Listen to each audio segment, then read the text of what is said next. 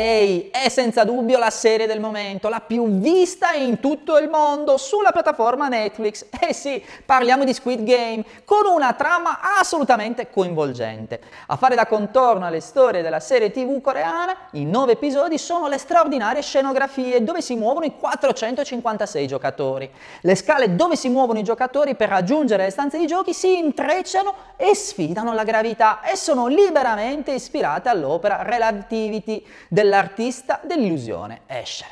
Non mancano i riferimenti all'architettura e al design, come Rosa della Murale Aurora dell'architetto Ricardo Bofill, o ancora il mondo fantastico del film degli anni '80 di David Bowie, Labyrinth. L'arte è quindi ovunque, anche nelle serie TV coreane di successo.